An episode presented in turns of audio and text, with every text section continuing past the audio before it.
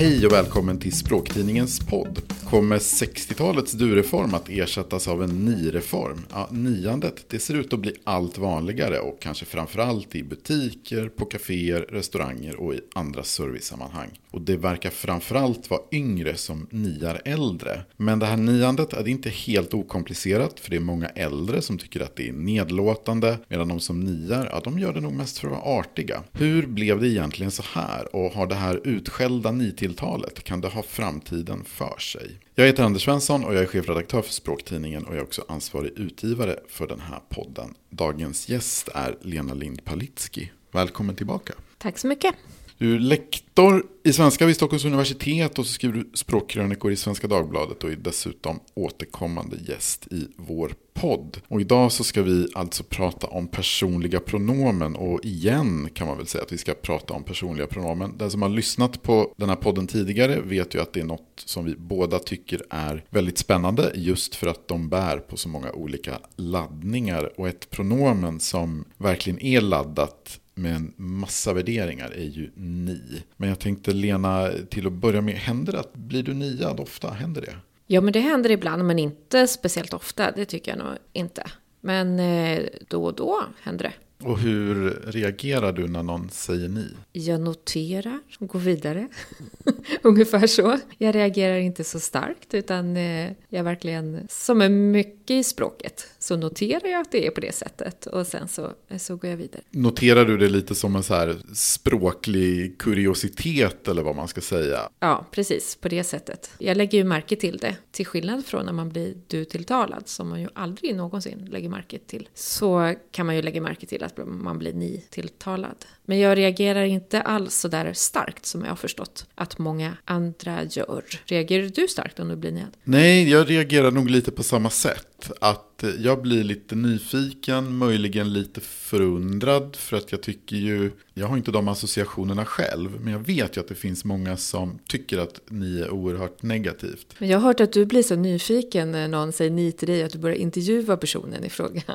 Det stämmer, det stämmer. Och det är väl egentligen det som man kan säga faktiskt är upprinnelsen till att vi sitter här och pratar om du och ni nu. För att i nya numret av Språktidningen som börjar delas ut när den här podden släpps idag, den 14 juni, och som finns i butiken nästa vecka, så skriver jag lite om niandets historia.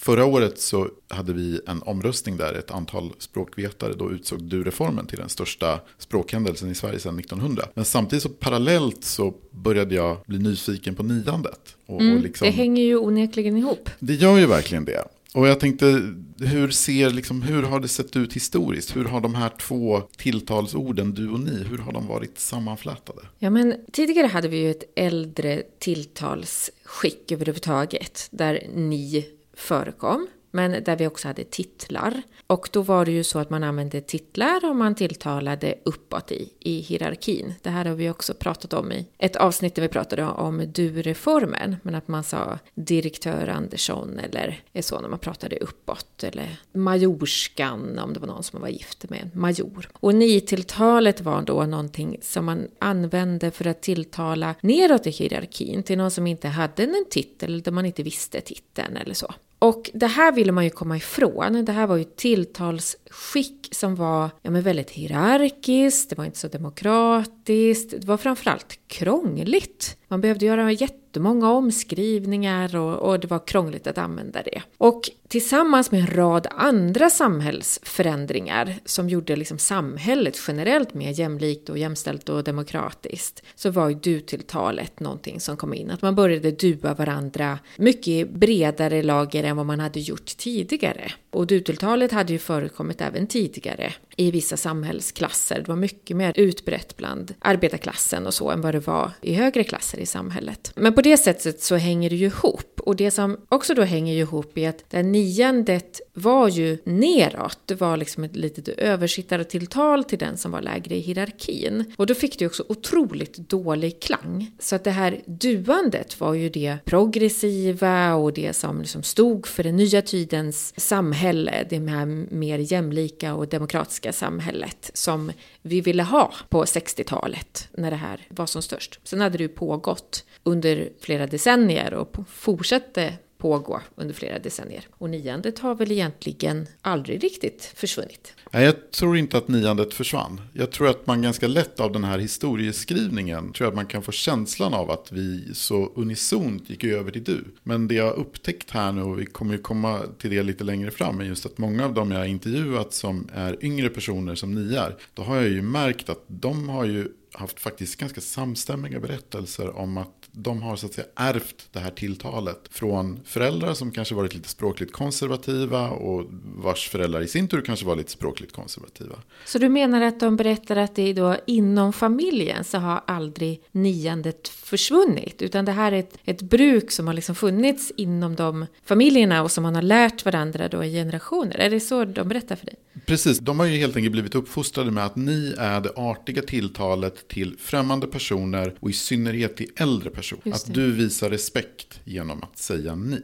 Det här blir, kan det ju förstås uppstå en krock. När den här som blir niad kanske då har de här, den här typen av associationer till ordet ni som du redogjorde för här. Att det kunde vara hierarkiskt till exempel. Men eh, hur långt tillbaka säger de nu, om man generaliserar då, de här som du har intervjuat, hur lång tid tillbaka går det? Hur gamla är de här personerna som säger ni och hur gamla är liksom deras föräldrar och i hur många generationer känner de till att det har varit så här? Har det aldrig varit liksom utdött i, i deras släkt då? Inte som jag har uppfattat det, nej. För att det går åtminstone tillbaka så att säga i tre led eller vad man ska säga. Att, att mm. de som jag har intervjuat nu, och det har ju varit då personer som har niat mig i olika sammanhang under det senaste halvåret. Och precis som du sa här innan så har jag halvt om halvt flugit på dem om jag haft möjlighet. Och ja, ställt lite frågor så. Och vissa har tyckt det har varit jätteroligt och andra har tittat på mig som om jag kom från Mars. Men eh, som sagt, de har ju sagt att ja, mina föräldrar uppfostrade mig så här. Det här är ju personer som är den äldsta som jag intervjuat intervjuat på det här sättet är 33. Och det tror jag är ganska talande. För de flesta är ju någonstans mellan 20 och 25. Och som sagt, då har de föräldrar som kanske är födda på 60-talet eller så. Och, eh, och de har ju i sin tur då haft föräldrar som var uppväxta under en tid när jag menar, både du, ni och titeltilltalet fanns i svenskan. Så de har liksom fört det vidare. De kanske dumpade titeltilltalssystemet. För det var ju alla ganska överens om att det var krångligt och svårt. Sen mm. var man inte riktigt överens om det var du eller ni som var det bästa ordet. Den här ni, jag vet, falang känns ju ett lite underligt ord i sammanhanget. Men vissa kretsar, ja, så har man ju fortsatt att nia, åtminstone i vissa situationer. En av de här som niade mig var ju själv inte det minsta medveten om att vissa tycker att ni kan, eller att vissa uppfattar ni som nedlåtande. Utan det var en receptionist på ett eh, mediebolag mediebolag. Jag var där för att medverka i ett program och så eh, niade hon mig. Jag tror att det var precis efter vi hade spelat in det här avsnittet om du-reformen. Och så hade jag just det här i tankarna så att jag frågade henne efteråt att ursäkta men du niade mig. Jag tyckte det var så spännande. Varför? För hon gjorde det så genomgående, så konsekvent. Och så hade hon ju just den berättelsen att men det var så hon var uppfostrad. Hon upplevde ju inte att någon hade tagit illa upp och hade ju då heller inte någon kännedom om att det fanns vissa som ogillar niandet. Men det där tror jag, är, det tror jag inte alls är ovanligt. För att när jag har studenter som kommer till universitetet och så börjar vi prata om det här. Det är ju någonting de ofta får lära sig här eller som de har fått lära sig på gymnasiet. Den här irritationen över niandet, det är ju en inlärd irritation tror jag jätte, jättemycket. Att det är så att det här får man lära sig att så här såg det ut förut och för det är ju ingen i den generationen som har den upplevelsen att det, de var ju inte med på den tiden det faktiskt användes som det här neråt tilltalet. Så det är ju någonting som man får lära sig. Så jag tror att det är, jag skulle säga att det är ingen av de här som använder ni som någon typ av artighetstilltal idag egentligen känner till att det kan uppfattas. Jag tycker jag som, som nedlåtande. Jag tycker att jag liksom har hört den eh, reaktionen hos många studenter att de inte har en aning om att det kan uppfattas som nedlåtande. De vill bara vara artiga. Så det finns en, en ganska tydlig generationsklyfta tror jag. Det finns absolut en generationsklyfta. Jag tycker det här är intressant för jag har inte riktigt samma bild då. För att just den här personen som jag berättade om nu stack ut lite som just den som inte var medveten. Medan de andra jag har frågat, det har ju varit personer som har jobbat då i, ja, men i serviceyrken, typ på kaféer och sådär, i butiker. Och då har ju det också sagt, personer som så att säga, varit väldigt medvetna någonstans om sitt val av tilltal. Och vissa av dem har ju berättat att ibland så reagerar ju kunder och säger, ja men det är du ungefär så. Men har de då fattat varför kunna reagerar? Har de med sig den här historieskrivningen? Ja, en del har ju det. In, inte alla tror jag. Och det är väl här just också som den här konflikten kommer tillbaka också. Att de, är, de här personerna har ju uppfostrats till att ni är det artiga tilltalet till en främmande person och som framförallt då är äldre än vad du själv är. Men det förtäljer ju inte riktigt om, om, de, om de här gästerna som reagerar negativt, om de berättar varför de reagerar så negativt. Så att, jag tänker att den typen av historia kanske de inte, eller den typen av kunskap om liksom du-systemet och varför folk reagerar negativt på det, det upplever jag att många inte känner till. Det är nog många som inte har hela den bakgrunden klar för sig, absolut. Och sen så är det ju också så, som jag har hört, att i de här situationerna när några då så att säga har, någon har fräst till lite eller någon har halvt om halvt tillrättavisat någon som står i kassan eller sådär. Så att det är inte som att de berättar, jag reagerar negativt på ni därför att. Utan de bara markerar ganska tydligt att jag ogillar det här tilltalet. Men det kommer ju inte med någon slags språkhistorisk föreläsning på köpet. Nej men precis, och det är det jag tänker att de inte har. Och då blir det någon, istället bara någon allmän, allmänt klagomål på att de äldre klagar på de yngres språk. Fast det, det blir ju bakvänt på ett sätt. Men det, det, är ju så det blir. Att det är så här, de äldre, så här, ungdomarna nu för tiden, de fattar ingenting. Och så vill de bara vara artiga. Det är ju den intressanta konflikten. Just Ja. som sagt att det här som är ett artighetstilltal för vissa nästan känns som en spottloska. Ja, men de börjar ju bli gamla nu, de som upplever det som en spottloska. Det är det jag menar med att det är en inlärd irritation. De som faktiskt har upplevt det här, de börjar ju bli ganska gamla. För de var ju ganska gamla, de måste ju vara födda åtminstone på 40-talet eller så, för att minnas hur det var på 60-talet och minnas hur det var före 60-talet. Och de börjar ju bli väldigt gamla. Så att vi andra, då blir det ju nästan som en elitistisk grej, att vi känner till den här språk... Vi har fått den här språkhistoriska lektionen och vi känner till hur det var när du-reformen kom. Därför har vi lärt oss att det är fult med ett nitilltal. Så är det ju absolut tror jag. Språktidningen har gjort en undersökning och den är gjord bland våra läsare och följare i sociala medier. Så att det är ju liksom inte, det är inte en vetenskaplig undersökning på det sättet och den är inte representativ. Sett till hur befolkningen ser ut som helhet så är det bland annat det är för många kvinnor, det är för många som bor i storstäderna och det är för många lite äldre som har besvarat de här frågorna. Så att den, är- den är inte representativ för befolkningen som helhet. Men jag tycker ändå att den är intressant. Det, det är ändå något slags liksom underlag. Det är fyra av fem som uppger att de blir niade ibland. Men det är däremot då bara en av tio som gillar det. Är du förvånad över de resultaten? Nej, men det är jag inte. Med tanke på vilka det är som har svarat på enkäten, just som du säger, att det är lite äldre. Jag kollade, det var ju liksom de allra flesta var ju i den här åldersgruppen 46 och upp uppåt. Och då är det ju äldre som säger någonting om hur de upplever de ungas språkbruk. Och då är det ju väldigt typiskt om man liksom ser i det stora hela att man har åsikter och reagerar ganska starkt på de yngres språkbruk. Så på det sättet är jag inte ett dugg förvånad. Det hade ju varit intressant att fånga de här yngre. Är det många som är liksom en yngre generation, säg 25 och neråt eller så, som reagerar på det här sättet och se hur det hade varit. Tyckte du att det var var förvånande med de här resultaten? Nej, det var nog ungefär som jag väntat mig. För att det här är ju också en fråga som är i lite olika sammanhang då. Just ja, men att jag verkligen gick igång på det här och blev så nyfiken just på vad ska man säga, niandets historia. Så har jag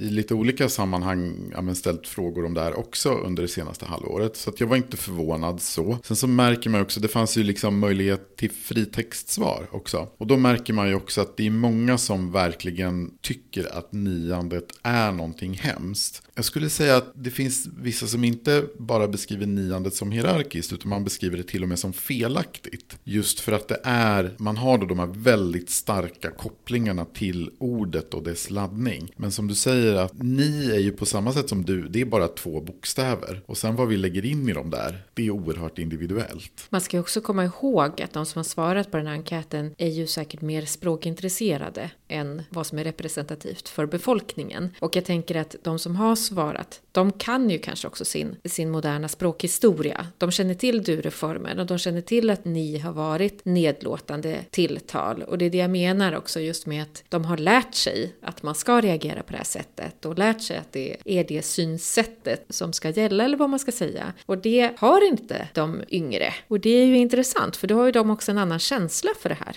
De har ju en annan känsla för, för niandet. Så är det ju definitivt. För av de här som jag har intervjuat så som sagt det är ju ingen som använder ni med just den avsikten att vara nedlåtande. Utan de berättar ju, och här är också väldigt samstämmigt, att de berättar om att det är det artiga, det vänliga, det serviceinriktade tilltalet. När någon säger ni till mig som kund som köper kaffe eller vad det nu är, så är det ett sätt att visa tjänstvillighet, att jag kommer göra allt för att din upplevelse av liksom det här lilla mötet och den där kaffekoppen ska bli så bra som möjligt. Det är det niet säger. Mm. Men jag tänkte om, om vi kikar på den här undersökningen så det är ju då som sagt det är en majoritet som ändå uppger att niandet ökar, att det blir vanligare även om det då inte liksom, verkar vara någon dramatisk ökning. Och så ser man ju också att det finns just skillnader som vi pratar om. Att de yngre är mer positiva till ni och de tycker i stor utsträckning att ni kan vara artigt och neutralt. Medan då de som ogillar ni är ju framförallt äldre.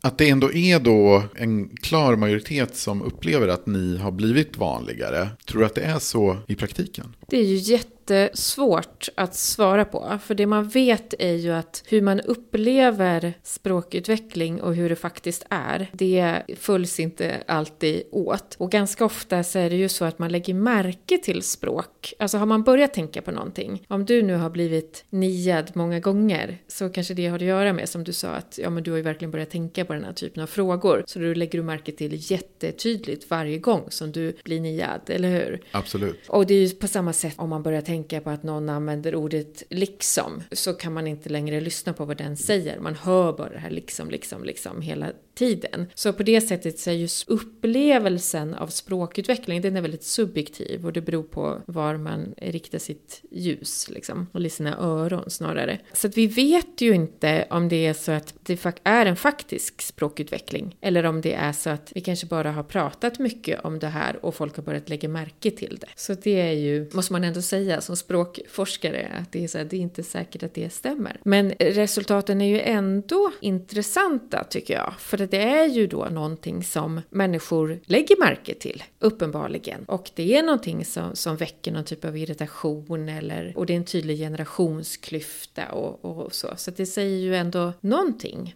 tänker jag. Och sen kan jag ändå känna igen den här typen av resonemang sen flera decennier tillbaka att man har sagt att ja, men det här nya niandet har kommit tillbaka. Det har jag ju hört så länge jag har varit språkvetare. När jag läste svenska på 90-talet så var ju det någonting vi diskuterade att niandet har kommit tillbaka. Så att när det har kommit tillbaka eller om det faktiskt är så att det alltid har funnits i någon mån. Och det har ju du, tänker jag också med i din eh, artikel artikel, det här med att det faktiskt har funnits en motståndsrörelse mot du-reformen, att det har funnits den här typen av ni-föreningar, va? Eller det där vet Precis. du mer än jag. Nej, men det stämmer att ja, så tidigt som på 1800-talet så bildades ju först då ni-föreningar som just då verkade för att införa ni som allmänt tilltalsord. Och så bildades det också då en form på sina håll, en liksom form av rivaliserande föreningar som var du-föreningar. Och så liksom hade man debatter och man satte upp, ja, men man kampanjade genom affischer och sådär. Men jag, jag tror ju, precis som du säger, att när man faktiskt tittar tittar i hur den här debatten har sett ut, att om man tittar på liksom insända sidor och sådär, så är det ju ganska tydligt att även efter du-reformen, alltså om vi nu sätter den till där slutet på 60-talet, och fram tills att det här, det som kallas för det nya niandet, uppmärksammas. Det kom ju någon avhandling 86 tror jag, eh, från en forskare som jag, om jag minns rätt heter Eva Mårtensson. Ja, precis. Mm. Och om man tittar hittar så att säga, i det här glappet, eller vad vi ska kalla det för då, om vi har du-reformen 67 och den här avhandlingen 86, där hon tar upp just det här nya niandet, så finns det ju en hel del debatt i pressen under den här tiden. Men de här föreningarna, alltså NI-föreningarna, för de fanns i slutet av 1800-talet. Men fanns de också när du-reformen slog igenom på allvar under 60-talet? Nej, de verkar ju tyna lite. Alltså jag tror egentligen, så tror jag mitt intryck är, och det ska man inte heller då ta som en liksom vetenskaplig sanning, men min känsla är ju att den här debatten debatten den kulminerar under första halvan av 30-talet. Mm. Att någonstans där så, så det är en väldigt intensiv debatt då. Och bland annat då den här Erik Velander som många känner till som ju var en ledande språkvårdsauktoritet i Sverige i årtionden. Var ju professor i tyska underligt nog men ändå som mm. språkvårdsauktoritet i svenska. Men lobbade ju väldigt intensivt för ni. Och, och säkerligen då just med tyskans si som liksom förebild. Det här artiga tilltalet som inte var liksom belastat. Och också vara liksom en äldre generation. Det får man ju inte glömma. Att oftast är ju de äldre generationerna mer konservativa. Sen händer det ju en massa saker där som man kanske kan pussla ihop till ett mönster. Dels så kommer ju, precis som du var inne på lite tidigare, i arbetarklass och bland ungdomar är du redan ganska utbrett. Vi har de stora folkrörelserna där absolut inte alla säger du till varandra, men ganska många gör det. Vi har socialdemokratin blir jättestark i Sverige och där är det många som säger du. Ja, Tage Erlander var ju jättetidig med ja, att säga du till exempel. Och före honom Per Albin Hansson var, jag hittade ett klipp från Svenska Dagbladet 1932. Där man då, som var, handlade just om en artikel som Erik Velander hade skrivit. Om en, där han ville se en ny reform. Och då uttalar sig bland annat Per Albin Hansson, han får kommentera det här. Och så säger han, men det hade ju varit jättesmidigt med ni. Men han tyckte inte att det var regeringens eller riksdagens sak att besluta. Och jag tror att vi här befinner oss i en brytningstid. För sen 38 då så kommer han i en intervju och säger att nej men säg du till mig. Mm. Och det är kanske ett val som även om det inte har fått alls samma symbolik som säkerligen kan ha varit lika betydelsefullt som Bror Rexeds 1967 tror jag. Ja, för det här med Bror Rexed, att han är någon typ av eh, förgrundsgestalt för du-reformen, det är ju en efterhandskonstruktion. Och nu levde ju varken du eller jag på 60-talet, men ofta upplever man ju saker väldigt annorlunda om man är med om det i sin tid. Så att det där blir ju någon typ av symbol efteråt. Men om man går tillbaka och läser i de arkiven så det var ju verkligen inte Bror Rexed först, utan det har bara blivit någon typ av symbol. Det var väl ungefär då det tippade över, men när saker tippade över då har de ju pågått väldigt länge. Då har de ju puttrat som du säger i liksom, om det fanns nio och du-föreningar redan på i slutet av 1800-talet, då har det ju puttrat länge. Och sen så kommer det väl liksom till en punkt där det slår över och så säger man, men nu är det så här utbrett på myndigheterna då, som Bror Rexed på något sätt representerar, då är det utbrett i samhället. Men det markerar ju snarare slutet på en era än början på en era. Ja, både du och jag, vi är ju födda mitten på 70-talet. Så att vi har ju inte upplevt eh, du-reformen på det sättet sättet eller liksom kanske niandet som något väldigt utbrett tilltal i samhället. Men det är också därför som vi upplever nu att eh, oj vad intresserade vi blev av nitilltalet. Det är för att det är nu vi börjar bli niade. För att vi är medelålders och de yngre börjar nia oss. Det där har jag tänkt på också att det kan ju så att säga vara svagheten med den här typen av undersökning. När jag frågar om niandet har ökat så är det förstås så att alla har ju blivit äldre så att man har liksom det här, det finns ett åldrande perspektiv omedvetet här att man jämför jämför med några år sedan när jag var lite yngre och i och med att det finns en så stark ålderskoppling hos de som niar så är det klart att det där spelar in. För det, jag har ju också frågat många att om jag hade istället för att, att vara medelålders, om jag hade varit 15 år och kommit in och köpt kaffe, om man nu gör det när man är 15, ja det kanske man gör. Eller energidryck, nej det får, får man. Ja. Jo, oh, det går 15-årsgräns för det. Ja. Bra, bra att veta, ja. i alla fall. Nej men då säger de, nej men då hade jag ju sagt du.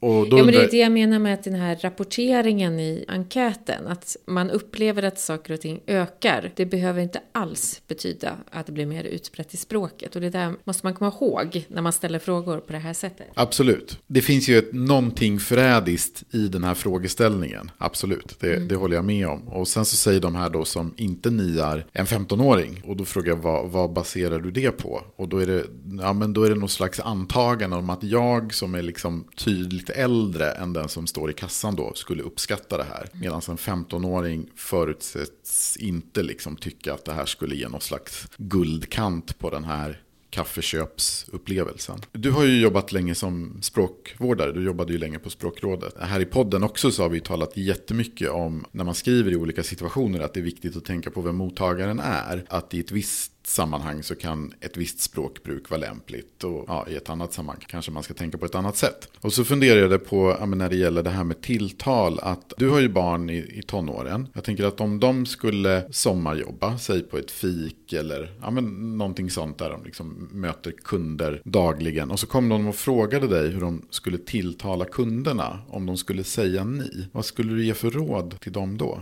Och jag skulle nog säga att de eh, ställer en motfråga. Varför och hur de upplevde det här med ni. i skulle bli väldigt nyfiken på varför de ställer en sån fråga. Men om de verkligen ville ha ett svar så skulle jag ju säga att det absolut lättaste och det som irriterar färst är ju att använda du i alla sammanhang. Så att jag skulle inte rekommendera någon att gå över till ni. Men det skulle vara intressant och då i så fall att veta om det är liksom arbetsgivaren eller det företaget eller så som uppmanar då ungdomar att använda ni i olika i sammanhang. För jag tror att det är så ibland. Men det där skulle man ju vilja undersöka närmare. Det finns kanske lyssnare som har koll på det. Som har, de har fått någon policy där man jobbar på ett företag. Sagt så här, tilltalar de äldre kunder med ni? Om det finns sådana.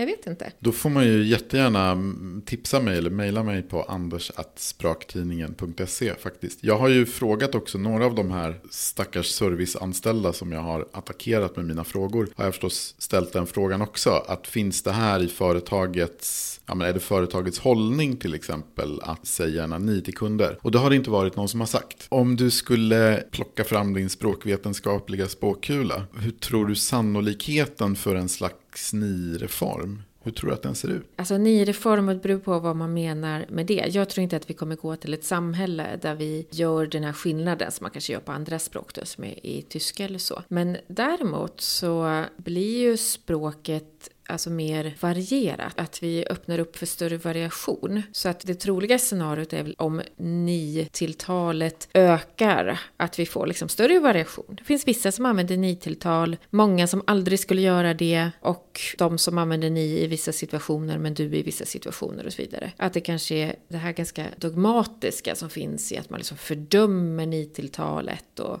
och så. Det kanske försvinner och det blir mer varierat mellan olika situationer. Om jag ska stjäla någonting som du brukar säga ibland, men jag vet ju å andra sidan att du har lånat det av en annan forskare. Men du säger ibland att egentligen är det kanske inte så mycket språket som förändras som människor som dör. Mm. Ungefär så, att egentligen är det ofta så språkförändring går till. Och själv så tror jag att, ja men idag så är det fortfarande, det är för många som har väldigt starka negativa associationer till ni för att vi skulle få, ett, tror jag, ett mer utbrett niande. Däremot sådana som du och jag som sagt som är uppväxta efter du-reformens genombrott och inte alls har de här associationerna har ett mycket mer neutralt förhållningssätt. Men vi har lärt oss associationerna ju. Vi har lärt oss vi har associationerna. lärt oss att vara irriterade. Absolut, ja. absolut. Men jag blir inte stött om jag blir niad. Men jag känner ju till Jo, det har ju du sagt Anders. Du, det får ju dig att känna dig jättegammal. Ja, det får mig att känna mig gammal. det. Om gammal är synonymt med stött, då har du helt rätt. Ja. Mm. Annars där... skulle du aldrig ha intresserat dig för det här på samma sätt som du har gjort. Du menar att det, den här artikeln är i själva verket 30 000 tecken medelålderskris? Japp. Tack. Varsågod. Så jag tror att det kommer, blir det ett mer utbrett niande så tror jag att det kanske kommer dröja någon generation tills de här som tycker att det är starkt negativt, tills de har försvunnit. Sen känns det också tror jag som att då kanske det ligger lite mer öppet. Absolut. Människor ändrar sig inte, men de dör. Det är så det citatet ska låta. Precis. Tack så mycket Lena Lindpalitski. Tack Anders Svensson. Och tack till dig som har lyssnat. Språktidningens podd är tillbaka med ett nytt avsnitt om ungefär en månad. Du får jättegärna prenumerera på oss i din poddtjänst och ge oss en recension eller en tummen upp eller en stjärna eller vad som nu finns där. Du får också gärna följa oss i sociala medier så att du inte missar något avsnitt. Vi finns på Facebook, Instagram, Twitter och LinkedIn. Och det här numret som är nummer 5 2021 och är språktidningens sommarnummer. Det börjar alltså delas ut till prenumeranter idag den 14 juni och finns i butik den 24 juni. Går också att beställa det här numret på vetenskapsmedia.se. Och eh, jag har också läst in den här artikeln så att du kan lyssna på den också och du hittar den inlästa artikeln här i podden. Om du är nyfiken på Språktidningen och vill teckna en prenumeration så kan du gå in på språktidningen.se. Tack så mycket och på återhörande.